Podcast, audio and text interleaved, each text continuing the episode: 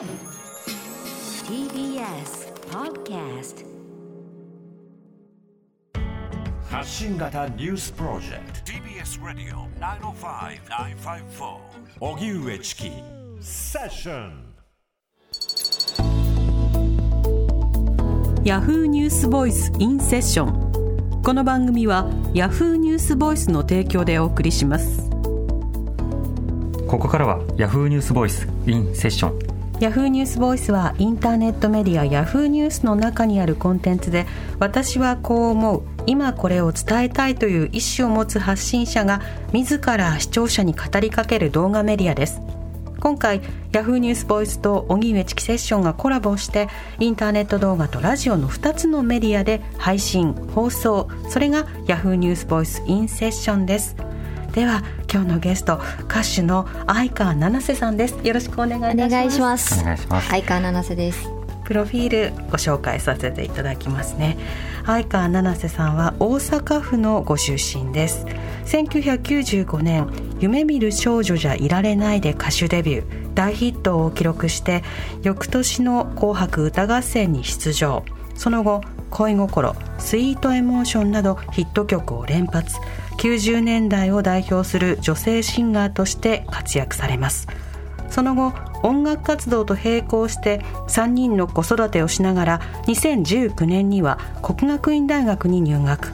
各方面で活躍なさっています。今聞きたい当事者からの声私はこう思う。ヤフーニュースボイスインセッション今日のゲストは相川七瀬さんです。はい。あの私相川さんのはい。曲のコピーしてました、ああそうですか、はい、高校生の時に。ギターとかギターです。は いありがとうございます。あの女性ボーカルの,、はい。あのバンドを組む時に、はい。その当時本当にリアルタイムで相川さんの曲がブレイクしていた時だったので、はい。はい。大体あのギターショーでなおかつ女性ボーカルだと通る道が。確かにそうかもしれないですね、はい。で印象的なギターのあのフレーズとかも多かったので。そうですね。そうですよね。でギターリフがあの初心者向けなんだけど、音作りをこう挑戦してくるような曲だったので、まあ非常にまあ記憶に残ってます。ありがとうございます、はい当時、その、はいい、わゆるバンドテイストのあの女性ボーカルというのが、そんなに多くない時代でしたよね。そうですね。だから私がデビューした時代というのはもう小室さん全盛期の時代で、はいまあもう世の中ダンスサウンドに溢れている中で、うんうんまああの、ロックっていうギタはいーサウンドっていうのは本当に、あの、私一人だったので、うんそういう意味でもすごく皆さんに、あの、珍しがってもらえたのかなっていうのはありますよね。そうですね。はい。当時はそのロックテイストのそのバンドボーカルをするっていう時は、もうこの曲調が自分にマッチしてるなって最初からお感じにはなってたんですか？いや、もう、あの、小田哲郎さんの頭の中ではい、すべては完成していて、うんうん。私は本当に、あの、出来上がる曲を聴くまでは、どういう世界観なのかわからないっていう状態だったんですけれども、うん。はい。あの、私最初に小田さんに会って、まあ、小田さんが、あの、君どういう音楽を歌いたいの？って言われた時に、私はすごいポップスもすごく好きだったので、えなので、ポップスとかバラードが歌いたいって言ったら、うーん、それよりきっとロックがいいねっていうふうに 言われたのをすごい覚えてて、17歳ぐらいの時に。またその後、あの、どんどん今度は R&B とか、はい流行する曲、あるいはヒップホップなども含めて変化をし続けていきますよね。そうですね。まあ変化、いろんなことを試してみようっていう時代もありましたし、ある意味で迷ったっていう言い方も、もしかしたら言えるのかもしれないです。自分の音楽って、小田さんの音楽しか知らない時代から、小田さんのプロデュースを外れて、さあ自分でどうやってやっていけばいいんだろうみたいなのが、やっぱ30代ってすごいもがいたというか、音楽性の中でもどこのポジションに自分が行けばいいのかわからないっていう時代もありましたし、でもいろいろやってみて、やっぱり私ロック好きだなっていうのと、子供を産んでから、こう、心の状態だったりとかっていうのは、やっぱりシングルの時よりも強くなったりして、うーん、なんかこう恋愛のバラードだけじゃなくて、もうちょっと大きなテーマのバラードとか、そういうものにチャレンジしてみたいと思うようになったりして、あの、今のスタイルっていうのが30代後半ぐらいから出来上がってきたっていう感じですかね。うん。うん。その強くなったというのは、タフになったっていうことですか？そうですね。なんか、例えば自分のことで落ち込んでいる時って、まあ自分で何とかするしかないから、はい自分で解決しようとするんですけど、途端子供のことになると、自分が解決してあげたくても、子供自身が前に進まなければいけない問題ってたくさん出てくるんですよね。で、そういう時にどういうふうに支えてあげるかとか、どういうふうに親として今ここで手を貸さないで見守るかとか、なんかそういう部分での、あの、押し引きというか、足し算引き算みたいなことは随分子育ての中で学んだかなと思いますね。うんえー、子育てをしつつ、その歌手活動をするってなると、はい、あの、スイッチがまた違うものじゃないですか。そうそうですね。最初の頃はやっぱりその、独身の時代の自分を装って歌ってた部分ってあると思うんですよね。はい、みんなと同じ、まだ私シングルのような、なんかこう、子供がいるっていうことをなぜこう自分は隠したりとか、こうマイナスに思わなきゃいけないのかなって、うん、これはこれでもういいじゃないかと。オンとかオフとかそういうことも含めて、えー、もう全部がオンだと。私自身の人生の中で、だから今は本当に母親である自分とか、あの、逆に学学生である自分とか、うんうん、全部が自分なので、なんか切り替えてるかって言われると、全然切り替えてないく、自然に生きられるようになったかなっていうのはあります。はい。今学生の自分って話もありましたけれども、はい、その学問に触れたい、あれ触れ直したいというのは、どんなきっかけやどんな頃から思うようになったんですか？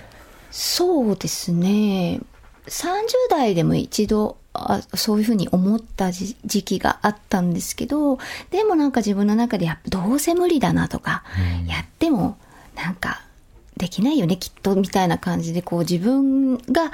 やりたいと思う意思を自分が壊してしまうみたいな、随分問いかけが30代にあって、まあ子育てもすごい忙しかったっていうのもあったんですけれど、30代後半ぐらいから徐々に、あなんか、あの、学んでみたいなっていう欲求はすごい高まっていたんですね。で、当然もう高卒認定をゼロからやらなきゃいけないので、勉強もゼロからやらなきゃいけなかったので、はい、じゃあ、あの、ちゃんとスケジュールを立ててやろうと。で、いっぺんにはもう子育てもあるし、子供もちっちゃかったので、できないので、今年はここまで取る。来年はここまで取る。ここまで取れたら、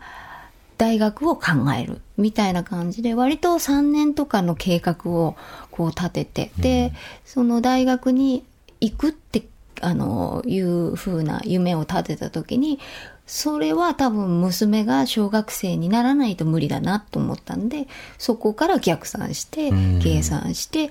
あの、学んでいこうみたいな感じで、割と無理しないっていうのが、なんか鉄則であって、で、一つずつ成功体験を積み上げていきながら、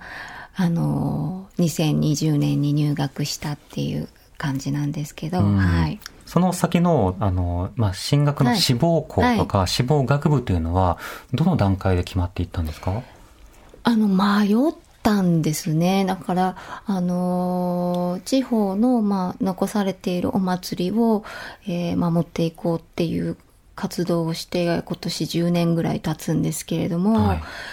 あの、地方のそういうお祭りに関わっていると、当然街づくりだったりとか、観光っていう角度もあるし、うん、なんかこう、社会学だったりとかっていう選択もあったんですね。はい、あるいは観光とか。うん、うん、経営学もそうですし、ね、いろいろありますよね。いろんな角度で考えることができたんですけど、私なんかすごい考えて、やっぱり私死にしかできないことって何って。うん、うん、経営とか観光とか社会学とかで、もうその先生に助けてもらったりとか、いろんなアイデアをいただくことができるけれど、私にしかできないことって、多分、本当にその祭りの中に流れている心を理解するとか、それはな、多分私が芸能をやってきてるっていうところもあって、えー、芸能と祭りってすごいつながりがあると私は思うので、うん、だから私がなぜそれをやるのかっていう意味があるものではないといけない。っていうところが学部選びのすごくあの鍵になったところで、で、神道を学べるところで、で、民族学っていうものもえー、教えてくれるところで、うん、って考えた時にやっぱり国学院しかなくて、えー、で最終的にもう国学院しかない。っていうふうに決めて受験したんですけどもともとルーツにも神道との関わりというのがあるんですよね。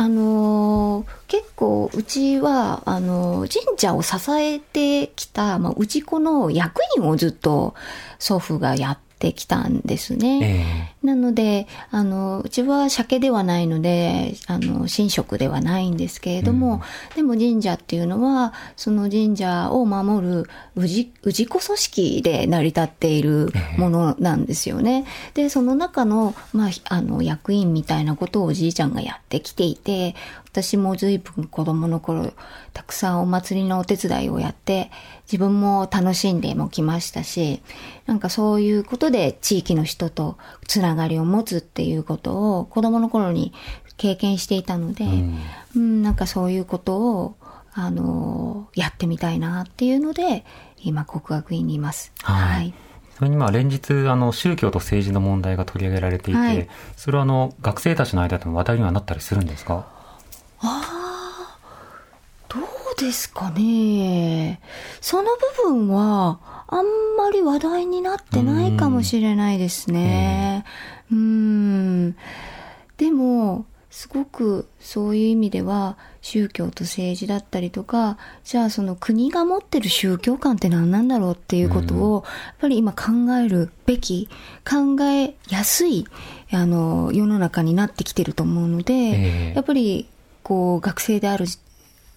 私たちは、なんかそれ積極的に学んでいきたいなっていうのはありますよね。うそうですね。うん。ちょうど今の宗教と政治の話が出る少し前に、はい、今度はその神道の政治連盟の性的マイノリティへのはい、あの迫害っていうのはちょっとニュースとして取り上げられるようになって、はいうん、そこにその関わるものの、まあ、思いと同時に時代のその期待というものとがこうミスマッチになることもいろいろとあると思うんです。